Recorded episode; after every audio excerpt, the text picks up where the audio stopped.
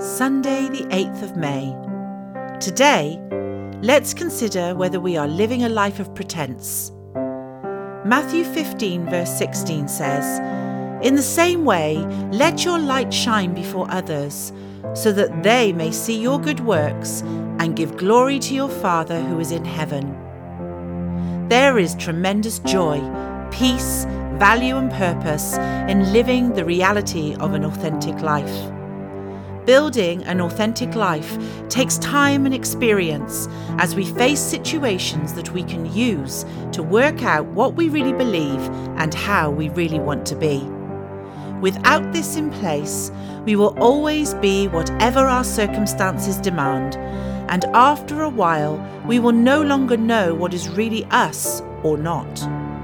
In Christ, our feet can be firmly on the ground and our hearts rooted in the realities of life in Him. There should be no need or desire in us for pretense because the truth is so much more wonderful. Holy Spirit loves our authenticity and He is attracted to our truth. Whenever we are authentic, He attaches grace to that and it is able to impart deeply into others.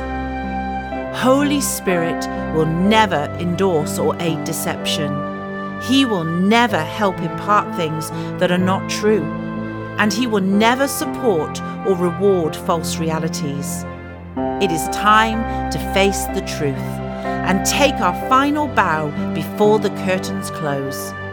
We will not be playing this part again, but concentrating on showing the world who we really are and that is going to be the shining light that illuminates, not the burnt out spotlight that blinds. So remember, there should be no need or desire in us for pretense.